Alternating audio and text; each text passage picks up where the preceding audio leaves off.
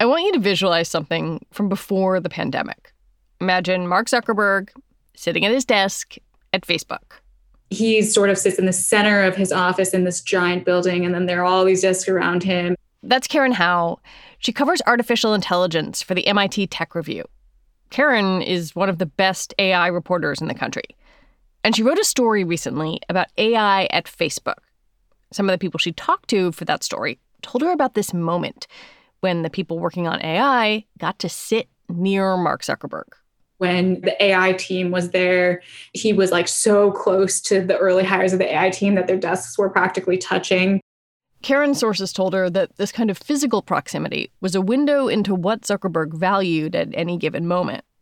Zuckerberg really likes organizing the teams in such a way where he's always surrounded closest by the teams that he cares about. And when he stops caring about them, they disappear from his sight. Why did Mark Zuckerberg move the AI teams to be near him? What was it about AI that he was so excited about? its ability to support Facebook's growth. Back in 2012, Facebook had about a billion active users. By the end of last year, that had grown to roughly 2.8 billion. But the company's growth is slowing. That's why he was so excited, because he thought AI would continue to drive Facebook's growth to one day have every single person in the world using Facebook. What Mark Zuckerberg understood, even years ago, was how AI could help supercharge Facebook's growth. But what Karen understood, and what she showed in her story, was how that same AI amplified Facebook's worst impulses and spread dangerous misinformation. So I think perhaps what resonated was me linking this AI conversation, the misinformation conversation, the hate speech conversation, and it's happening at a time when the Capitol riots happened in January. And we are all acutely aware that we've sort of lost track of how Facebook is working on these issues. And I think people were hungry to know, you know, Cambridge Analytica happened three years ago and they said that they would reform. And now the Capitol riots happened. What on earth happened in between?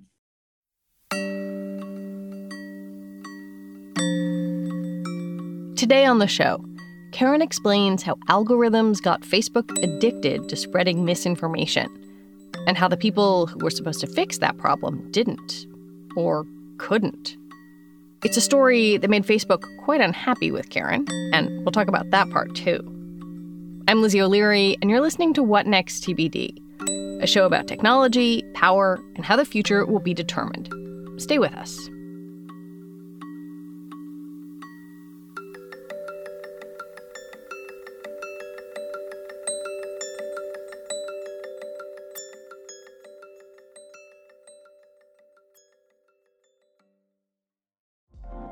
Apple Card is the perfect cashback rewards credit card. You earn up to 3% daily cash on every purchase every day. That's 3% on your favorite products at Apple, 2% on all other Apple Card with Apple Pay purchases, and 1% on anything you buy with your titanium Apple Card or virtual card number. Visit apple.co slash card calculator to see how much you can earn. Apple Card issued by Goldman Sachs Bank, USA, Salt Lake City branch. Subject to credit approval. Terms apply. One of the things that I find particularly interesting about you as a reporter and the lens through which you're looking at this is you cover AI. You're not someone who covers Facebook as a company. So, when did you first become interested in writing about how Facebook uses AI? In terms of the way that the AI uh, reporting landscape works, a lot of the stuff that I cover comes out of big tech companies because the big tech companies are the ones that have the money. They're rich. They're the ones that get to do the cool stuff. It's expensive to do AI. It's expensive to do AI. It's expensive to hire people that can do AI. So I thought at first that I would be writing about how Facebook AI had become so powerful and influential there's like lots of conversations that are happening right now about just the influence of tech giants on the creation of science, like the production of knowledge. Facebook has this huge lab there's not a lot of coverage on it. I'm not really sure how it relates to Facebook as a product. And it's also just, it has its tentacles like everywhere. It has it collaborations with all of these universities. A little known fact that people rarely talk about is Facebook was the one that invented um, AI powered facial recognition. It has produced all of these like things that are consequential to our society. It, uh, it affects the culture of AI research, the trajectory of AI research. I was just thinking about like all of these things and, and being like, I, I just want to understand how, how Facebook affects us through the lens of AI. One way is through research, which is what one of Facebook's AI teams does. They've done things like make models that can estimate body poses and translate music across instruments. But then there are two other groups the Applied AI Lab, which takes that research and applies it to Facebook products. And then they have this third team that is now called the Responsible AI Team that was started in 2018 that is focused on the implications of Facebook's AI on society.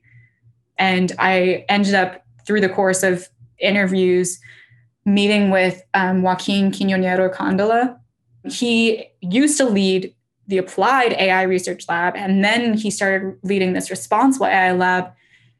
Joaquin was really unique in that he was literally the person that turned a, uh, Facebook into an AI powerhouse and then started working on this responsibility stuff. Tell me a little bit about Joaquin. What did he build that was so consequential for Facebook? Joaquin came into the company in 2012. And at the time, Facebook had very little AI happening. And when Joaquin came, he had arrived at Facebook as one of the few people in industry at the time who was already sort of applying AI to products. He'd made ad targeting models for Microsoft, and he did something similar for Facebook. His machine learning models could take ad click data and learn that say, women between certain ages would click on ads for yoga pants. And then they could target them even more precisely. The better the targeting, the higher the chances of a click, and so on. And then other people at the company that were working on newsfeed were like, hey, the, the machine learning algorithms that you built to target users for ads, we could do that to target users with the posts that they like and the groups that they like and the pages that they like let's try to do that here. So then he like did it for a newsfeed. And that's when Zuckerberg and the chief technology officer, Michael Schroepfer, was like, oh, hey, there's something happening here. We should invest in this technology. All of this started around 2013. And the more Facebook invested, the better the algorithms got. In Newsfeed, for example, the models could be trained to predict who would like or share particular pieces of content then, in turn, users would be shown the kind of content they were more likely to engage with. The concept was wildly popular within the company. One thing that's pretty well known about Facebook is its focus on growth. And that growth comes from engagement. How do those two things intersect both with each other and then with these machine learning models?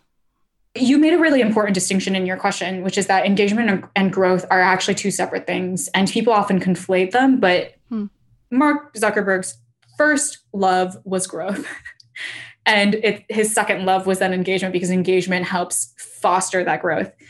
If they can very precisely figure out what each individual user is most likely to engage in and then personalize and tailor their newsfeed, their ads, their recommendations to their preferences, they're just much more likely going to comment, like, share that stuff.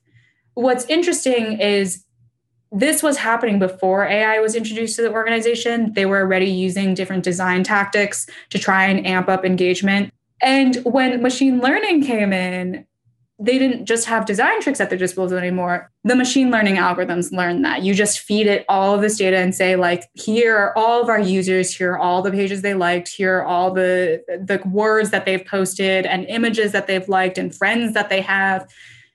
And now you, machine learning algorithm, figure out what the patterns are so that you can show this person the, the content that they will most engage in or the ad that they will most likely to click on or the group that they will most likely join And that's how it's sort of like cranked up engagement more and more and more over the years. But there is a problem with this equation. The more controversial something is on Facebook, the more people click on it. Simply put, outrage drives engagement. It's something Mark Zuckerberg himself wrote about in a post in 2018. And he has this chart that very clearly shows that the more that a particular piece of content gets close to being violating content, so content that Facebook does not allow on its platform, which includes misinformation, but also includes hate speech, nudity, all of these other things, the closer it gets to that line, the more engagement it has. It's not specific to Facebook, it's more just like people like outrageous stuff. They will see the outrageous stuff, they will click on and share that outrageous stuff. So they admitted that there was this like pretty stark, clear relationship between like if something is misinformation or if it's getting close to being misinformation, people are going to just start like liking and sharing it way more. At the same time, they still tell these teams to maximize engagement. So there's this like very weird, perverse incentive that happens where you can serve the engagement monster but you cannot at the same time then tamp down and get rid of all misinformation. All of this seems like the kind of thing I would assume a team called Responsible AI, Joaquin Quiñonero's team, would be tackling. I think so too, because the way that the Responsible AI team was described to me early on in my interview process was this is the team that we created to be a centralized hub of expertise within Facebook for understanding and studying the implications of our algorithms and mitigating any harmful unintended consequences that come out of those algorithms. For me, the way that algorithms amplify misinformation, increase polarization, amplify violent speech, hate speech, that is a bullet point under that bigger mandate that they told me that the responsible AI team was going after. But that's not what they were going after. What were they going after? They started specifically focusing on one aspect of algorithmic harm, which is the discriminatory impacts that algorithms can have. The industry is well aware that AI can be biased. Facial recognition algorithms, for example, are less accurate on darker skin. But there was another kind of potential bias that Karen says worried executives at Facebook supposed bias against conservatives. It was something that concerned Joel Kaplan, the head of policy at Facebook, and the company's highest ranking conservative. And it was something that former President Trump fixated on, despite studies that have found no evidence of anti conservative bias at Facebook. In 2018, the former president latched on to the hashtag #StopTheBias. The week after Trump tweeted the hashtag Stop the Bias, Mark Zuckerberg asked Joaquin to meet with him for the first time since the Responsible AI team had formed. And he said in that meeting to Joaquin that he needed to understand everything about AI bias and he needed to understand how to quash it in Facebook's content moderation algorithms. Facebook denies that these two things are related. So it's possible that it's a pure coincidence that this meeting happened to be called at the exact moment when all of this volume about Facebook's anti conservative bias was raising. But I think, in the context of all of the reporting that's happened about how Facebook has really pandered to conservative interests over the last four years as Trump has been in power, um, it, it, it's, it's very hard for me to believe that that was a coincidence.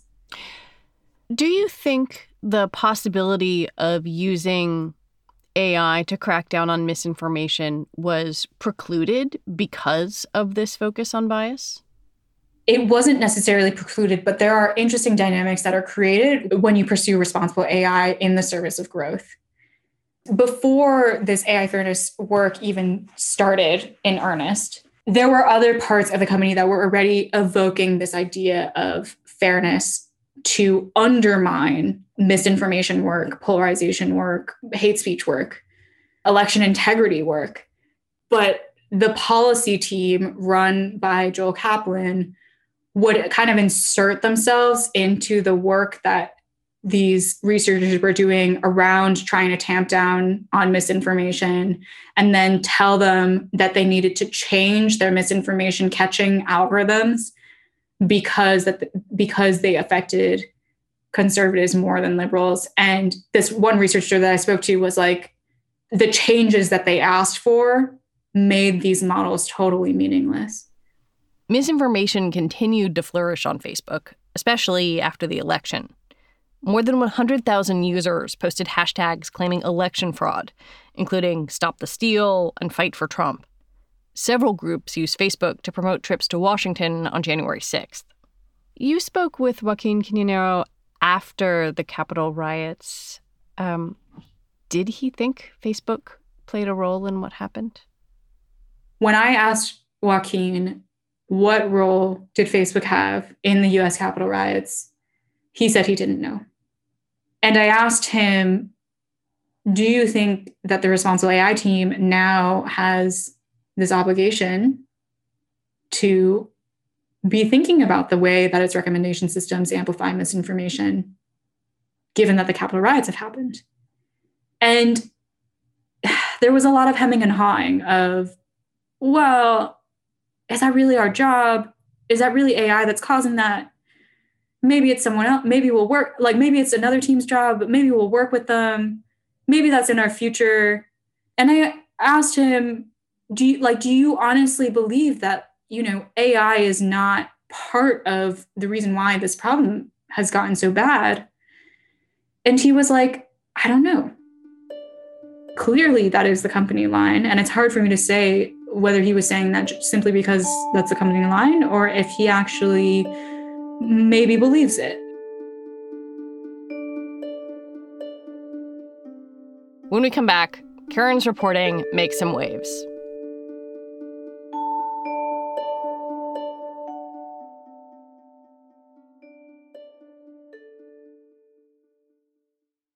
This episode is brought to you by Progressive Insurance. Hey, listeners, whether you love true crime or comedies, celebrity interviews, news, or even motivational speakers, you call the shots on what's in your podcast queue, right?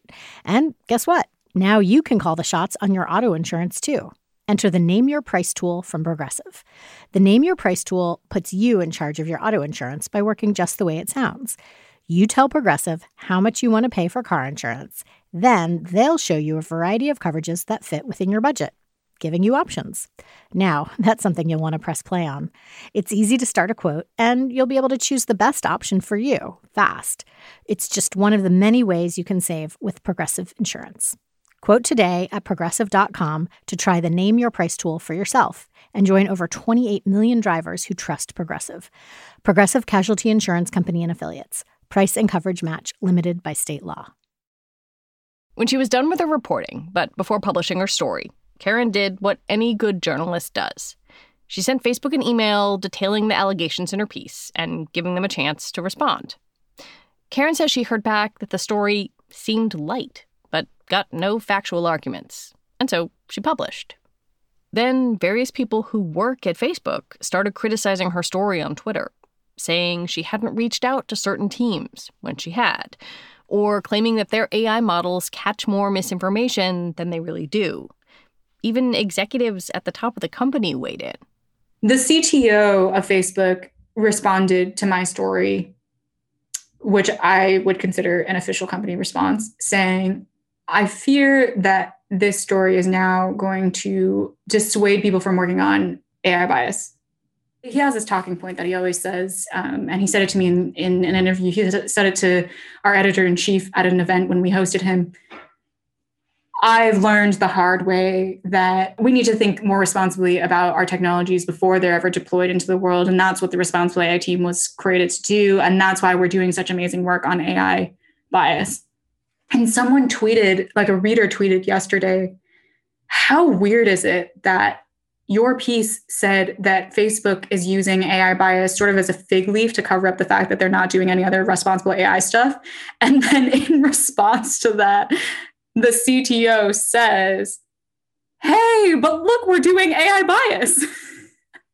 and I was like, yeah, that really, that really puzzles me. I'm like, of all the things that you could have picked, that's a real zinger.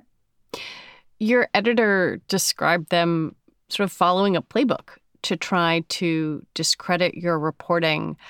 And I wonder what that says about Facebook's focus on its own image as a company. Facebook has this interesting thing that it does, especially when it talks, when Mark Zuckerberg goes to testify in Congress.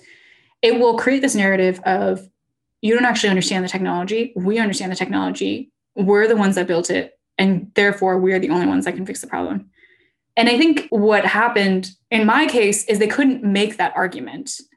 Like I work for MIT Technology Review. I graduated from MIT. I have an engineering degree. I've been covering AI for two and a half years and specifically covering AI bias for two and a half years. And I have a very, very good understanding of the technology. And you gave me all this access to actually examine your technology and what is being done within the company. And so Karen said Facebook tried a different tack. They said, maybe you don't understand the company. Hmm you only talked to the responsible AI team. You didn't talk to the integrity team, which works on misinformation. So you don't have the full picture. First of all, I talked with people on the integrity team, just not through Facebook's front doors. I had sources who worked on or with the integrity teams that described to me very clearly how the integrity teams work.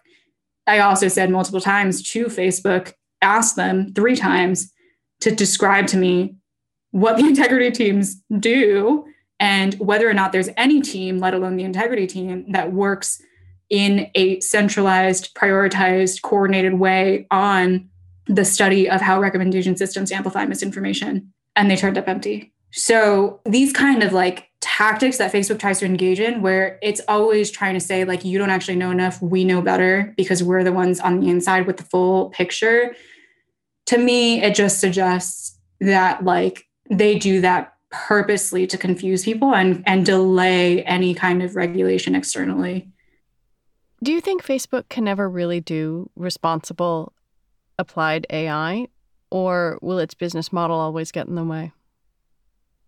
Someone said an interesting idea to me today, which is like, what if we just capped Facebook's growth? Like it was only allowed to have X number of users because then the incentive to grow is sort of like already capped. But then you bring this up this interesting point of, but then you can have a certain number of users and still try to like milk all of the money out of them. My sense, at least from the way that um, people talk to me about how Mark Zuckerberg is as person and, and many other reports um, that have been written about like him personally, is that he actually cares a lot more about growth than about money perhaps there's a world in which he won't go chasing for more and more money out of these limited number of users.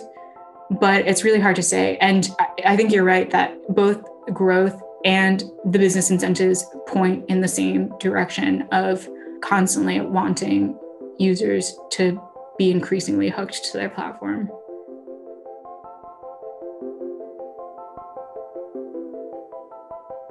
Karen Hao, thank you very much. Thank you so much, Lizzie. Karen Hao is a senior AI reporter at MIT Tech Review. All right, that is it for us today. TBD is produced by Ethan Brooks and edited by Allison Benedict and Tori Bosch. Alicia Montgomery is the executive producer for Slate Podcasts.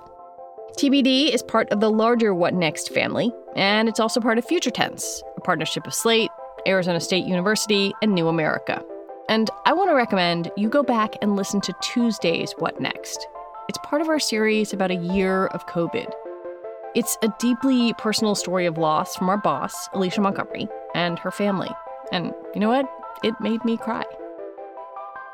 Okay, Mary Harris will be back on Monday. Have a good weekend. I'm Lizzie O'Leary. Thanks for listening.